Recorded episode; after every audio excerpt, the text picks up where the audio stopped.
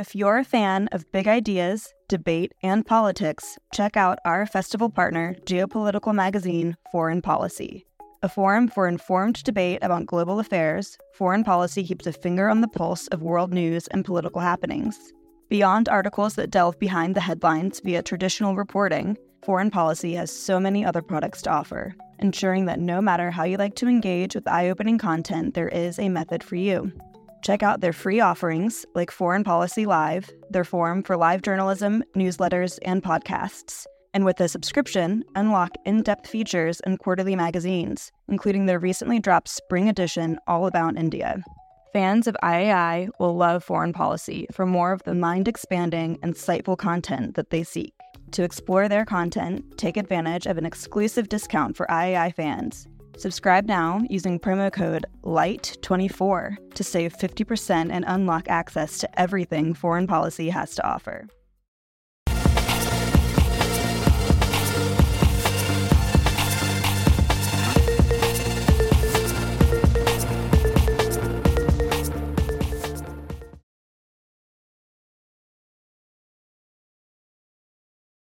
Thanks very much for coming along. Um, this is, yeah, this is kind of my, my little talk about the philosophy of confidence, which is a, a kind of concept that I've, that I've kind of come up with along um, with my partner, who's, uh, who I'll, and I'll tell you a bit more about how all this came about. Um, but um, basically, yeah, so uh, what I'm going to try and do is I'm going to try and answer um, these four questions, and I'm going to do that kind of using the, trying to use the philosophy of Friedrich Nietzsche um, who, who, as I see it, is kind of the philosopher of confidence. Um, but I thought, I thought first I'd kind of tell you a bit about um, kind of my introduction to this, um, to this topic. Um, so, in fact, so I was, I was, kind of thinking on the way up um, when I first kind of really started to think that confidence was really important. and actually, I, I couldn't really remember at all. It just always seemed to have been as kind of self-evident truth that confidence was um, in some way this the kind of the X factor, the, the the secret, the skeleton key to life. I guess you could think of it, the that kind of cheat code that once you enter it, then everything just sort of sorts itself out. You know, the path smooths, smooths its way in front of you, um, and it kind of makes the difference between success and failure, um, happiness and kind of discontent. It's sort of it's it's that thing. And but at the same time, of course, it's it's almost impossible to kind of put your finger on it. It's one of those things that um, that you you know it when you feel it, and you know it when you see it, but it's it's strangely hard to define what it is. Anyway, I was kind of completely fascinated by this idea, um, both kind of in my life and also um, intellectually and thinking about it. Um, and so, so I decided that I was going to write this book, uh, exploring the deep philosophy of confidence. Um, and I decided that this book was going to be absolutely brilliant. Um, and it, cause, because the thing is that unlike a kind of boring regular work of genius, this book would. Uh, no, no, really, these are all actual thoughts that I've actually had. Uh, yeah, yeah. Um, yeah, because I unlike a boring regular work of genius, this book would um, kind of include everything, essentially. So it would include all thinkers uh, from Socrates, Plato, Aristotle, Machiavelli, Wittgenstein, basically anyone you can think of, this book would include. Um, but even more than that, it would um, it would kind of go beyond just any kind of traditional sense of genres because it would be a combination of autobiography, fiction, and philosophy. Um, so it would it would kind of be and it would be a kind of exhibition uh, of, I guess, all possible talents and all possible thoughts. Um, so so I anyway I so I, I had this idea, um, and so I, I set to work. Um, but uh, strange as it may be to imagine, um, as soon as I got started, I ran into difficulties. Um, and I think, and, and, um, and I mean, the, I mean, obviously, because it's, it's, quite obvious that um, this kind of hugely ambitious project was maybe never going to succeed. But the, what the experience of it was like for me, um, it was like, I guess, I guess you, I'm sure you all know in this, this kind of that strange way that confidence seems to connect to everything. That it kind of, it kind of runs through everything. It kind of and it can change almost any kind of thing you do. You know, whether it's work, um, relationships, um, sex. It can be linked to politics, money. Um, and, and when and my sense of when I was kind of getting very confused and lost um, was that in this this kind of completely interconnecting maze, I was sort of wandering, and, and I'd always kind of connect one thing to another thing, and somehow I'd kind of end up back where I started, unpicking the thread that I'd trying to be knitting, if you if you get the metaphor. Um, and um, and then you know, and this kind of carried on actually for for some time, years we're talking about, and then I discovered the philosophy of Friedrich Nietzsche, and suddenly I, I guess kind of you know a lot of things I've been reading have been directing me towards him, um, and I started to read his philosophy a lot more, and I realised that Nietzsche was a philosopher of confidence, and that in some ways he'd said everything that I wanted to say already before me, um, which in some in some ways was kind of slightly demoralising, but. Um, but actually, it was kind of a relief because I thought, oh, fantastic! This at last, this guy, this person can be my guide to confidence in both in both thought and deed. So, um, so just a quick bit about Nietzsche then. Um, Nietzsche's a German philosopher, lived in the second half of the 19th century, um, and he, during his life, um, he wasn't really recognised at all, or kind of acknowledged for um, what most people now think is his genius. But, um, but he wrote, he wrote a kind of series of, of quite kind of strange books that weren't really in a, in a normal philosophical form. And the core of his philosophy, as I see it, is his kind of soaring praise of individual self expression. This is what really his philosophy is. It's a, a call to, to free ourselves, and um, he says, become who you are. This is one of his, his granite sentences, one of his kind of his catchphrases, I suppose. Um, and, uh, and this is kind of, um, I mean, he, he grew up in a very conservative, conventional time, and what he was, he was calling on people to, to free themselves and unleash their creative energy to do and make great things. And he rarely uses the word confidence, but he always refers to this um, kind of indefinable force uh, that is kind of somehow making all this happen. There's this kind of this, this energy. I think that's the best way to talk about it, actually. This energy or this force that you tap into. And it kind of seemed to me that in modern language, we would call that confidence. Um, so, yeah, so, uh, so, yeah, so what is Nietzsche's philosophy of confidence? So I guess the, the, the first place to start is with kind of what he identifies confidence as. And he goes about this in quite an interesting way. Um, he, because by looking at the, what confidence is not, so what is the, the opposite of confidence. And um, he, he identifies, because I, uh, I, I, guess you, because you, you might think the opposite of confidence is kind of feeling really down or kind of being, being depressed. But I think but Nietzsche looks at it in a kind of more momentary way. And um, he says that the opposite of confidence is self consciousness. And I think this, this kind of really rang true to me in the sense that, you know, when I think about not being and not having confidence, I think about those moments at parties when, um, oh God, actually, this happened to me the other day that I was, um, that uh, I was kind of, I was at like kind of a meeting where there were loads and loads of people kind of around the side, and it was sort of, and it was kind of being dominated by a few loud voices. And, and I kind of wanted to say something, but then I hadn't for a while. And then I started to kind of really think about what I was going to, what, what, am I going to say? Oh, okay, right. And I started to steel myself to, to it. And then, and then when the moment came, I thought, oh, God, oh, God. I, and I sort of, actually, yeah, I just, I won't say anything. Um, and I thought, and it was just like a classic instance of where you've kind of outthought yourself. And you, and, and you know, this is, um, and I, say, I, guess, I guess essentially you're kind of overthinking.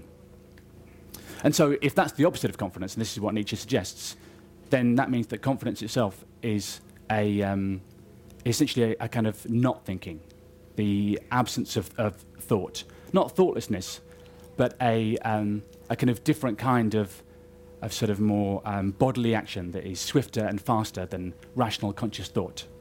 And this kind of coincides with a lot of what contemporary psychologists say. Um, it's what contemporary psych- psychologists might call flow or being in the zone. And, uh, and for Nietzsche, it seemed that this was the absolute key to life, and that's why he says you know, genius resides in instinct. He calls it instinct or naturalness. Uh, and, and being able to access this kind of natural force was essentially what we, were, what we should all be aspiring towards. Um, so, so then it comes to the question why is this important? Hmm. And this actually isn't a question that gets asked very often. Um, we tend, if you look at kind of most self-help books, um, they tend to answer the question kind of why is confidence important? Well, it just is. It's confidence. You need it. It's useful. Um, but Nietzsche actually has a, a, kind of slightly different take on this. I think, um, and, and, it's kind of, it's, it's very interesting to me because um, it kind of it it uh, looks at the fact that um, if you look at kind of historically, confidence actually actually wasn't always as important as it is today. It wasn't always valued in the same way. Um, so an interesting example might be um, the novels of Jane Austen. If uh, you know what, because essentially those novels are kind of about um, kind of young young people becoming adults. And if we were, if they were written today, then they'd be dramas of, of self-consciousness and confidence. And that's, you know, if you kind of, it, when, when those books are converted into romantic comedies and made to films, then that's kind of always what they're really about. But in the novels themselves, Austen rarely talks about confidence or self consciousness in quite that same way, because her novels are really about people trying to fit into their role in life. The goals are already set, it's how you get there that's the problem, rather than this question of, like, oh, you know, where am I really going? What am I really doing? And she rarely, she rarely used the word confidence. Or another example might be um, a slightly older example might be Pilgrim's Progress by John Bunyan. Um, I think that was written in 1657 or something. And at one point, it was probably the book that most people in the, in the Western world had read. Um, and in that, in, in, that book, it kind of follows the, the, the, it's kind of an allegorical Christian novel which follows the character, the progress of a character trying to get to heaven. And um, just to make it totally clear what's going on, he's called Christian. Uh, and, and he kind of, and on the way, he meets a series of characters who are trying to lead him astray and these kind of all represent the sins that you should avoid. And on the way, he meets a character called Vain Confidence. And this character, Vain Confidence, tells Christian, Well, uh, you know, don't worry, Christian, I know exactly where we're going. No worries, I'm in charge. Um, but in fact, Vain Confidence is so sure that he knows where he's going that he rushes ahead, uh, falls into a pit, and dies. And, um, and the basic message there is that um, if you're going to have confidence, then it should be confidence in God, in something greater than yourself, not in this, this vain confidence of believing in yourself, of, of pride. And that was kind of really, Nietzsche talks about this a, a lot, the way that the Christian attitude towards confidence and self belief was to try and uh, push it down and to, uh, to try and repress it because you should be having faith in God. And of course, I mean, he's, he's famous for his kind of anti Christian sentiments, and this is where it, where it comes from. Um, so, I guess, so I guess the question is then, what changed? Um, and so Nietzsche, so Nietzsche kind of puts the change um, down to what he calls the death of God. So this is, in, this is kind of one of his famous phrases. He says, uh, God has died. Um, and it's kind of in some ways quite misleading because God hasn't literally died any more than his existence has been definitively disproved. But as, as Nietzsche kind of paints it, we have simply just, as a society, stopped believing. He says, um, some old sun has set, some old trust has turned to doubt. And in his own life, this is what happens. He was the son of a pastor in kind of very conven- um, kind of uh, Protestant Germany, and both his grandfathers were also pastors. But around the age of 16, he just sort of seemed to, well, as he put it, kind of wake up. And he just didn't really believe anymore. And obviously, I mean, obviously, there was like about 10 years of conflict with his mother, and he couldn't really tell her everything. But essentially, his kind of uh, his belief had vanished. And Nietzsche says that this creates a state of, um, of kind of questioning. When we don't have God, suddenly there are so many more questions that we're forced to ask ourselves. Like, why am I here? What is the point of all this? Just basically, why? Why anything? Why, why do we do this? When, when you've got God, all the questions are, are given, the answers are there. We, we exist to live a good life so we can receive our reward in heaven.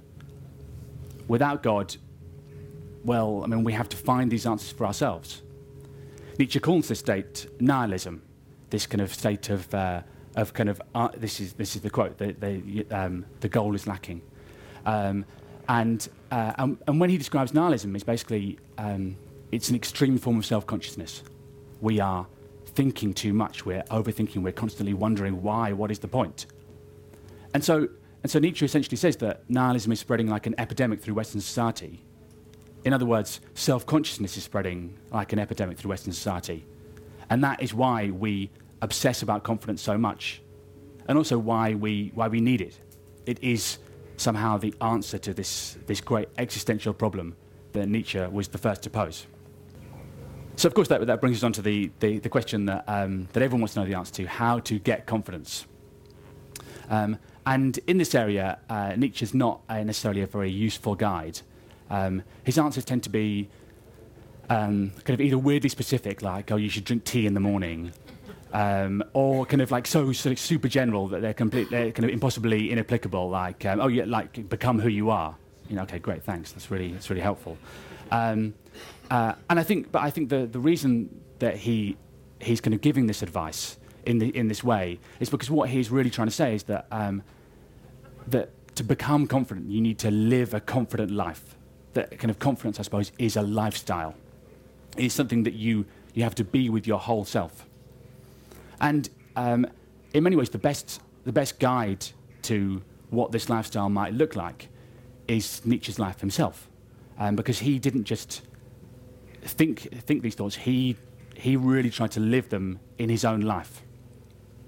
Um, I mean, you know, there's, there's, a lot of, there's often a lot of difficulty about kind of connecting a philosopher's life with their thoughts, and it's a, it's a troublesome area. But I think in Nietzsche's case, he so explicitly, he, he is the hero of all his own books, and all his own books are really about his attempt to live this life. And I think that the kind of the, the reason I've got this quote up here is because it's kind of what Nietzsche was really getting at in terms of how he lived his life was about essentially trying to be um, as unencumbered as possible. So he writes a lot about habit. He says this is a kind of uh, a kind of amazing quote about habit, and what he means by habit is essentially all kind of regularity, uh, consistency, commitment, um, anything anything that ties you down, and that includes um, kind of relationships. Uh, in, in, this, in, in, Nietzsche's case, he so kind of he at a certain point he decided that he was going to really go for this, and he left his job.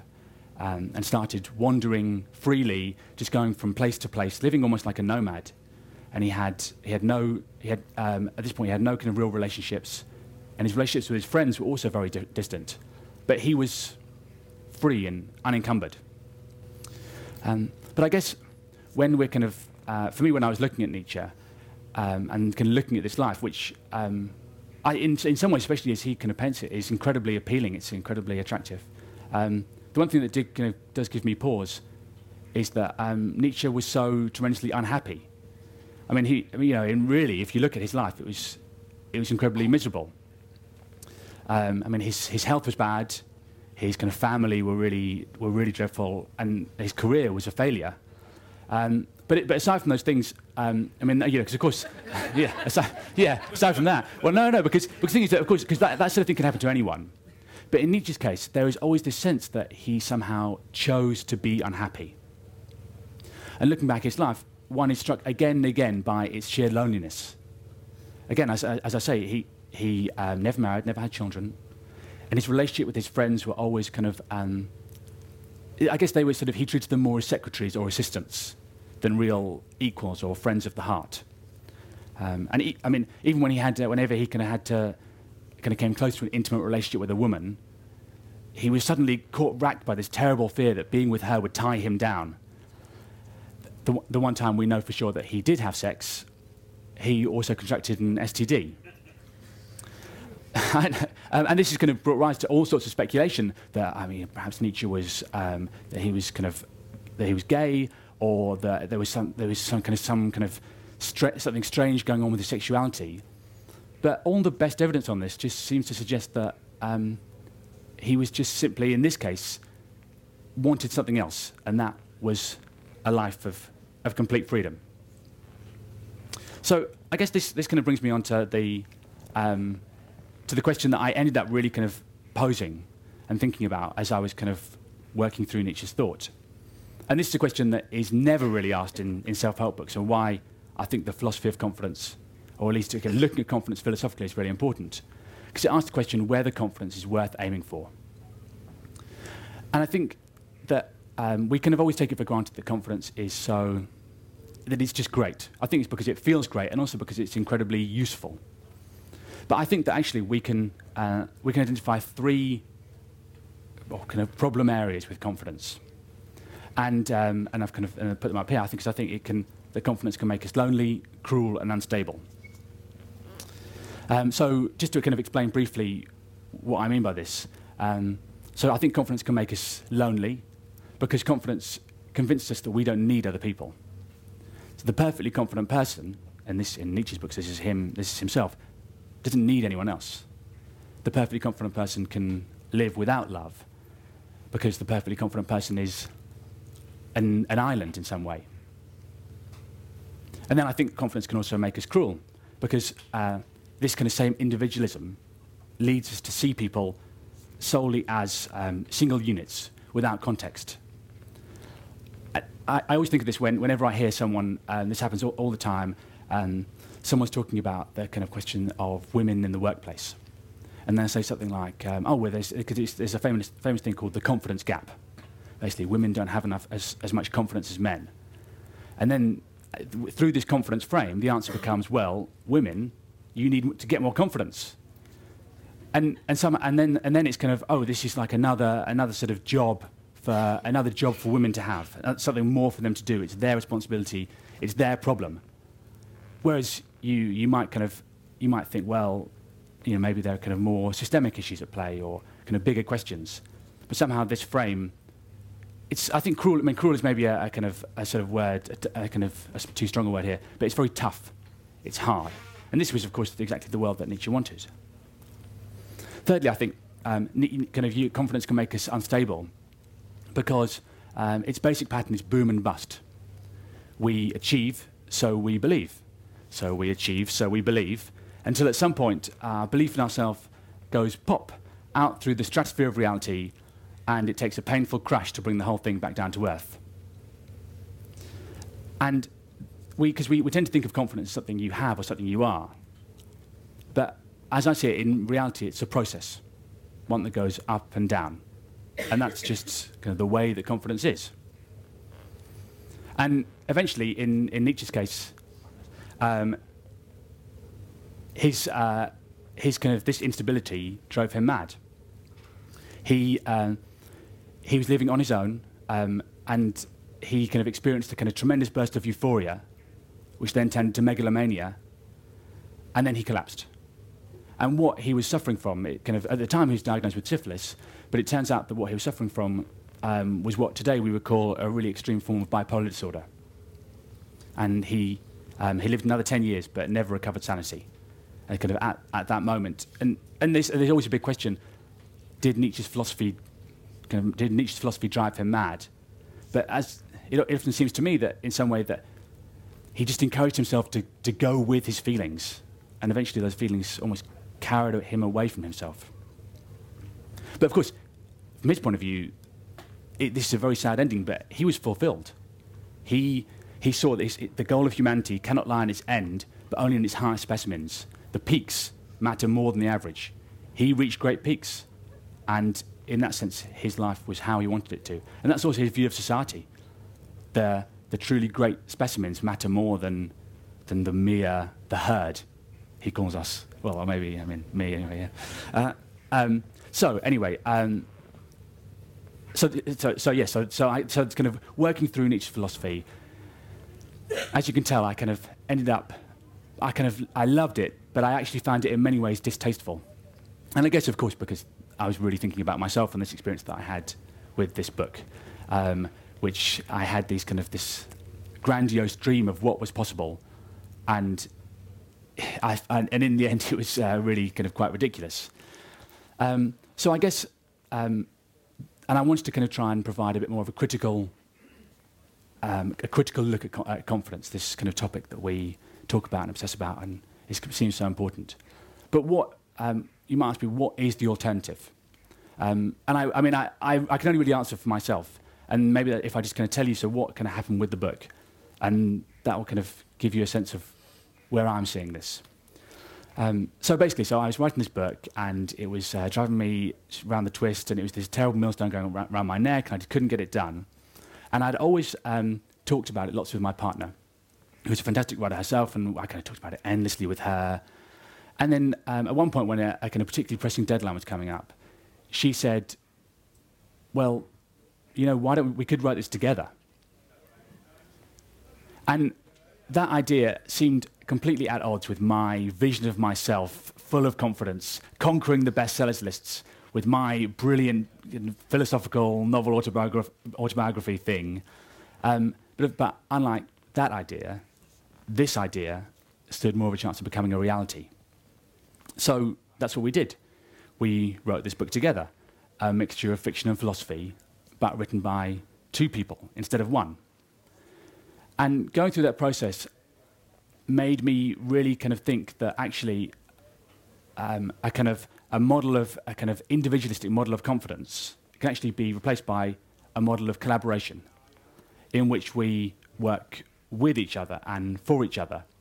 Because ultimately, I feel like this is what makes us happy and what makes us fulfilled and what gives us the, be- the best chance of all of us having a, a kind of more kind of satisfied life rather than Nietzsche's approach, which is suitable for very, very few people, but has somehow been sold to everyone as if that should be the goal that we all share. And so I, I, I've learned so much from Nietzsche, and I take incredibly seriously his call to, he says, reevaluate our values given the situation that we're in. But if I could suggest one thing, it would be that we, we can let go of this idea that we should be confident and instead look to collaborate and work together and make things instead. So there you go. Thank you.